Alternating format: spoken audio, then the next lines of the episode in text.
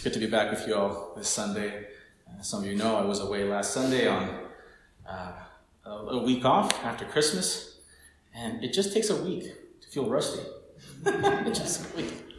Uh, but uh, no, it's good to be here. Um, and essentially, what we're doing, I mean, Epiphany comes right after Christmas, and today's sermon and the next few Sundays, we're actually going to be responding to the Christmas event.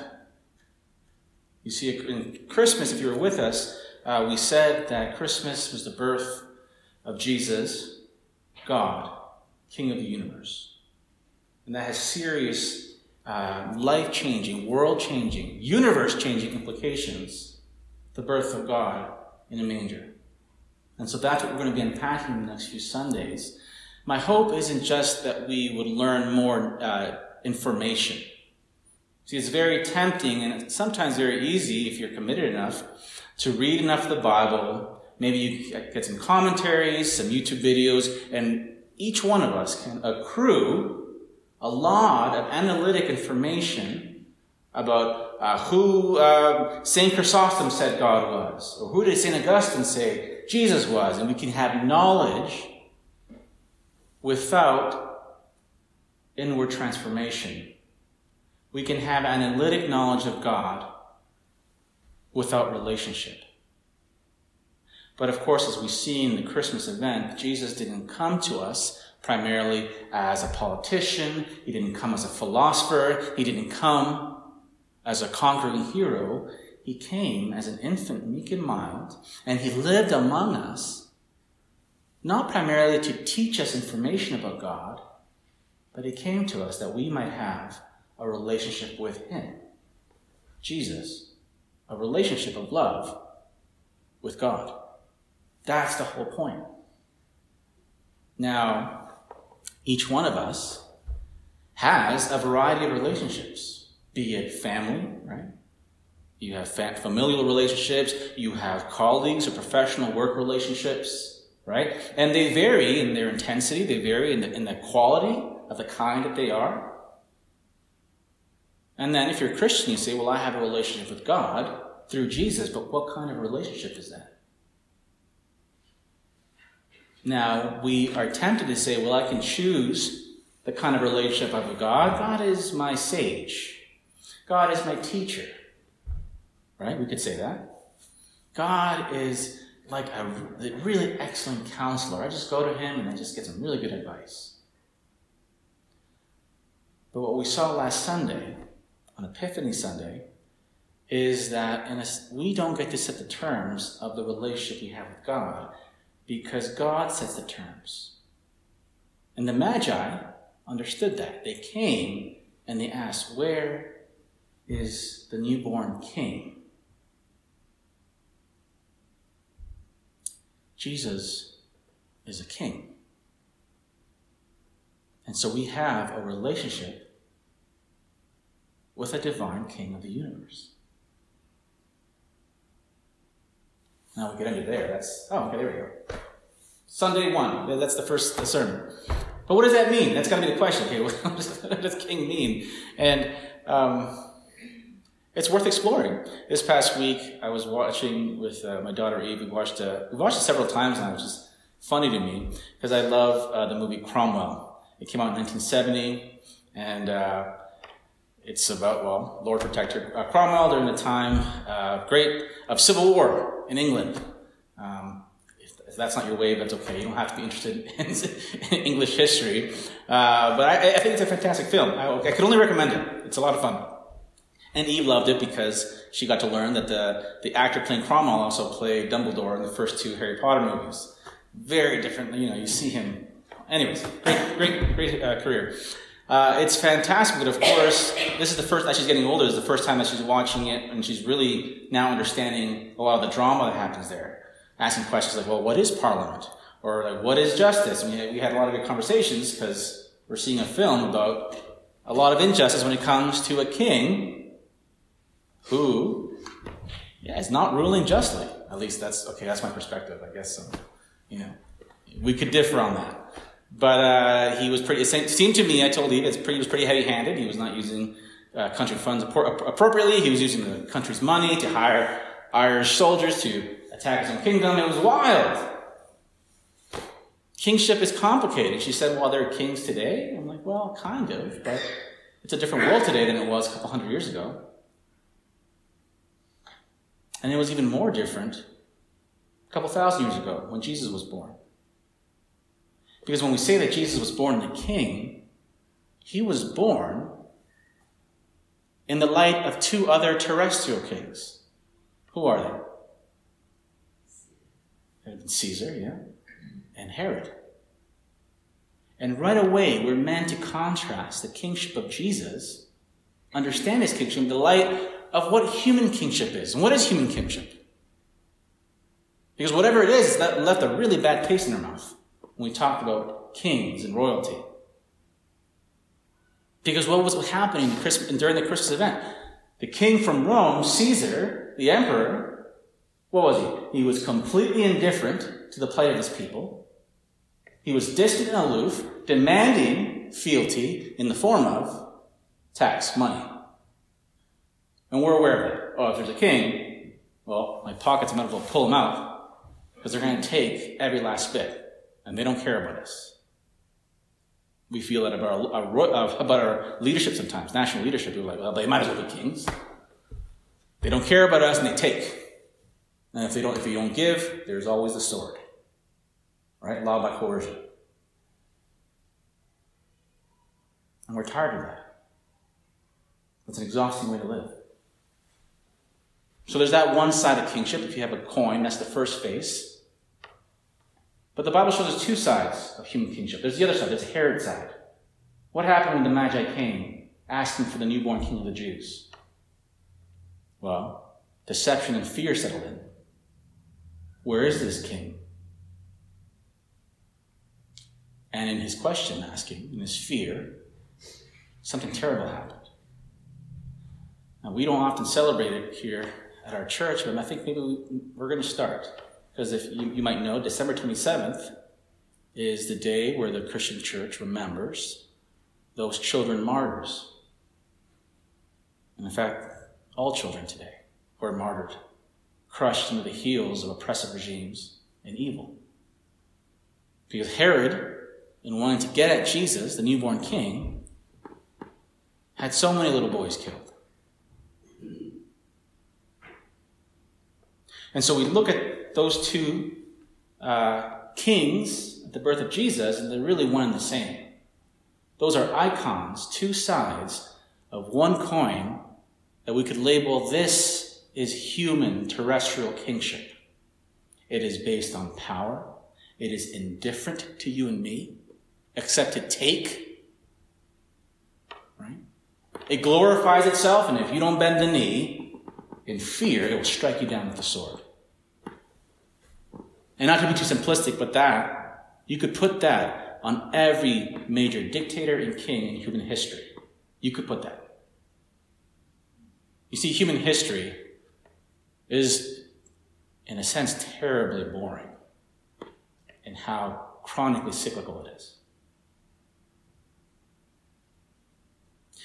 I say that we, we outline all that to say it's understandable, I think, to feel kind of queased and say, Jesus is my king. I, you know what? It makes sense why we would hesitate, why we'd feel weird about using that language. Oh, king, I don't know, king, no, like, teacher, sure. I might even say savior, but king? And that's who he is. But what kind of king? What makes Jesus so unique? Well, today we saw, we heard in the readings about his baptism. So, in a sense, we could say first, Jesus is the king in the water. That's who he is. Look at that. what could that mean? We learned that, that uh, in, this, in today's gospel reading, we have the scene. John the Baptist, Jesus' cousin, has ministry of calling the people to repentance of sins. Turn away from your broken, sinful lives, and as evidence of your turning from sin, come to the waters and be baptized. And so people were coming by the hundreds and the thousands, coming to John. Yes, everything in the world is broken, everything is wrong. We're wrong. We want to be cleansed. Yes, we'll join in the waters, we'll have our sins washed away. And as all those hundreds and thousands are coming to John, there shows up one unique individual. I'm sure John saw him, and it would have been really weird. Because it was Jesus. And Jesus comes to be baptized. And John, as we know from the gospel readings, says, What are you, what, what are you doing? What, what are you doing here? You shouldn't be, I shouldn't be baptizing you. you. You should be baptizing me. You're the guy. You are the one we've been waiting for. I, what do you mean you want to be baptized? And then we know that Jesus, in one of the gospel response to John, no, no, we're baptize me so that all righteousness must be fulfilled. Cryptic little saying. And then John, in obedience, baptizes Jesus. Jesus goes into the water. Now, that might not seem like much to you right now, but I want to tell you that's a really big deal. Because it seems so bizarre. Because Jesus, if there was one, we're all sinners. I'm not going to ask you to put your hands up, I just know that. I'm not trying to, I'm a sinner. We're all broken. We all know what we do, and we regret it, we, we feel bad, or worst off, sometimes we don't feel bad. But we're, we're broken. And we need to repent. But Jesus is the only person, the only human who's ever lived who never had to repent. Why would he ask to be baptized? See, baptism is a really, it's a mystery. So I can't say too much about it, but I'll say this. This is what we need to know about Jesus. Unlike human kings who are so keen on creating a distance from, from us regular folks, kings are enshrined in power, enthroned in glory, money, servants, distance. You show up, you keep a distance, you put the knee down, you don't look at them. Jesus comes to us. He draws so close. In fact, Jesus draws closer to you than anyone has ever come close to you. Closer than anyone could. Because when Jesus goes into the water, when John says, No, you should, I shouldn't baptize you. You're, you're sinless. You're, you're, you're the guy. You don't have to be here. Jesus says, I know I don't have to be here. But we're going to fulfill righteousness. Because when I go into the water, I am taking on your problem, John. I'm taking on everyone here waiting to be baptized by you. I'm going to take on their sins into myself. I don't have to, but I will take on that responsibility. Does that sound weird? How does that make sense?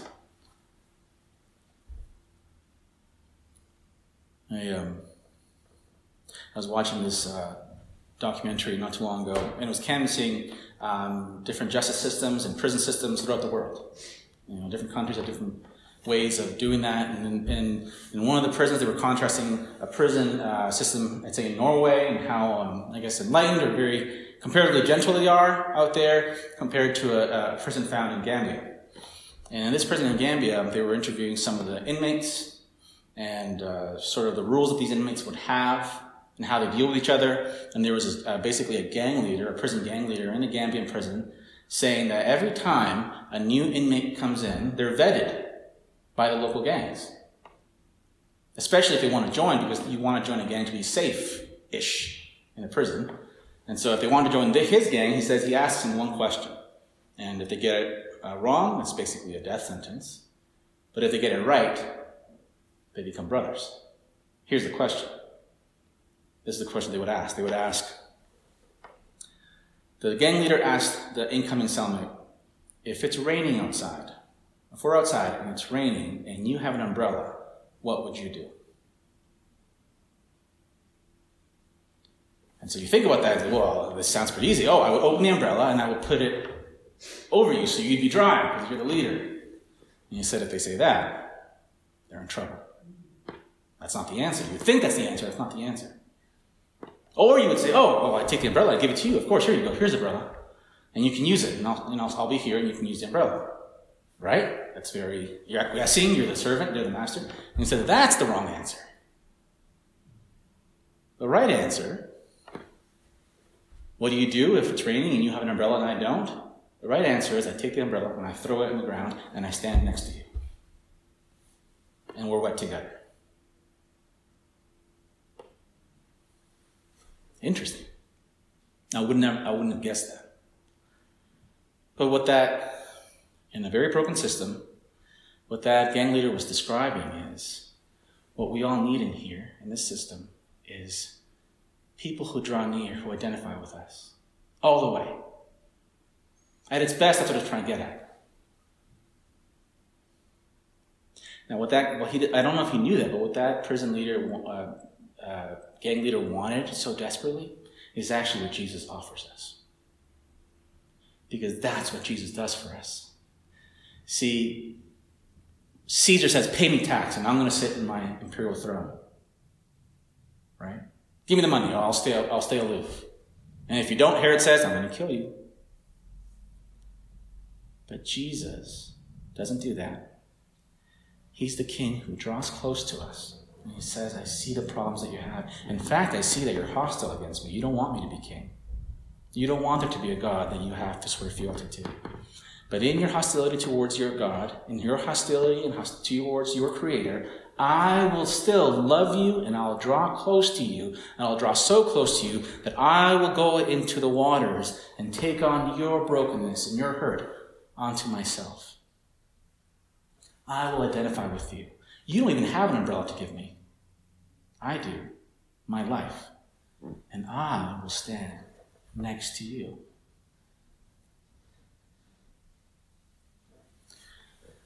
How touching. Because it is. Now you might say, well, what a beautiful symbol that Jesus did there. What a beautiful drama that makes me feel warm inside. And I want to say to that, stop. It's more than that. Because later Jesus talks about the baptism and he says, Oh, I have a really challenging baptism to undergo. Later. And I'm sure his disciples would have been like, What is he talking about? Because that just happened. He has a baptism to undergo. He just went, he just got out of the water. He's fine. A little wet, a little dove, God's voice. Later? Yes. If you didn't know, when Jesus talks about his baptism that he has to undergo, he's talking about his cross. You see, when he goes into the water, he's saying, I'm going to fix what hurts you. I'm going to save you.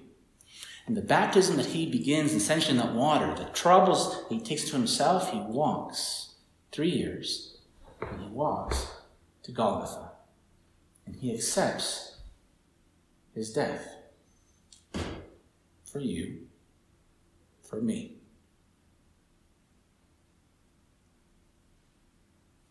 Because that's what it is. The waters are his death. That's why in the baptismal service, if you've been part of it, maybe you were baptized as an infant, so you wouldn't remember, but when you're baptized, we say, as St. Paul said, we join Jesus in his death in the waters. As we go down, we join him in his death as we come out, we join him in his life. But of course, we don't die. At best, we just get wet and wrinkly skin. Well, we don't die because Jesus died. He's not the king that comes asking or demanding money or fealty. He's the king who draws close. He's the king among us. He comes among us. And even when we are angry with him, even when we resent him, even when we hate him. The worst kind of hate, you know the worst kind of hate is? Complete indifference. Even when we're indifferent to God, he draws close. He never lets go. That's who he is. A king among us who never lets go.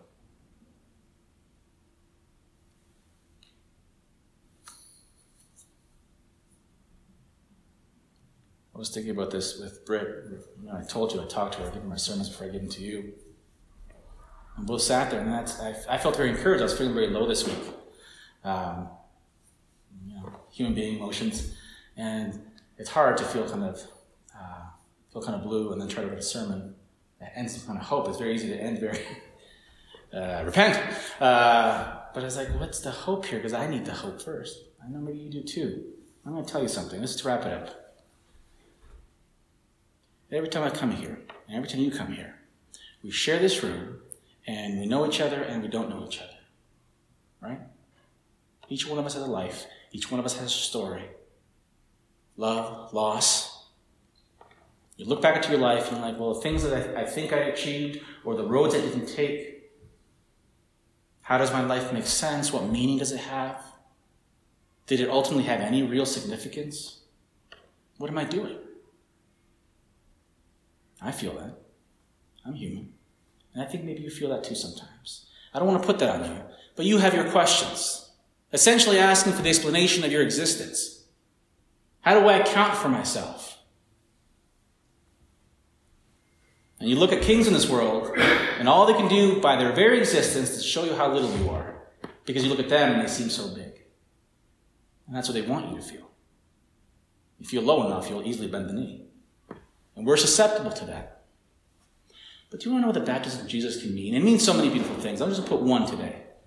You know what it means? Is that when Jesus came to the water and he identified with us, he imbued our human life, your life, my life, with eternal significance. In other words, Jesus is saying, no matter what you do, you go into work day in, day out, and no one's recognizing you, my life, my very reality is imbued into yours. It has meaning. I see it. I'm near. I'm there with you. It's not lost on me. And for all the time that you haven't been acknowledged or celebrated, I acknowledge you, and I will celebrate you. I love you. It's not lost. Whatever things that you've done where you feel terrible guilt and shame, the things you don't talk about with people, that you feel broken inside, you feel alone in the little cubicle of, I've just done this and I can't talk about it. Well, you know what? Jesus already sees all that, and He's there with you. He's there with me. And He's saying that I'm the King, and I see it all, and I love you. I'm here with you. I'm in the water with you. I'm in the rain with you. In fact, I've taken care of it already on the cross. If only you trust that. And when you don't, I still love you.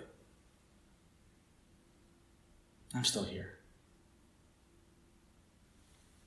Our lives have been infused with the life and love of Jesus because he's joined us in the water. And there's great comfort in that. There's great hope in that. I was telling my sermon to Britain, I was like, my goodness, I feel encouraged. Preaching. I felt kind of silly, I guess. I want you to know that you're not alone. Not because I'm saying that, because that's what Jesus is saying. He's with you, even now. And I hope this season we get a chance to, to experience that. The love and compassion of the King, Jesus Christ. Amen? All right, let's pray.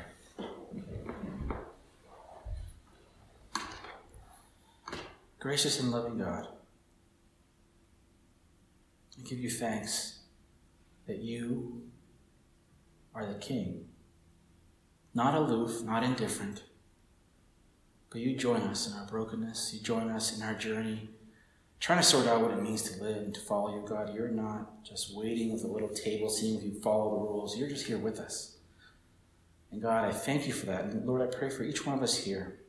Um, there are things in our lives or narratives we run in our minds that mute your voice, that prevent us from accepting your love and your presence. God, I would pray that you, uh, with your supernatural power, would remove those things that mute your voice from our lives. Help us to trust you. Help us to follow you. Help us to receive your love. We pray this in the name of Jesus Christ, the only King. Amen.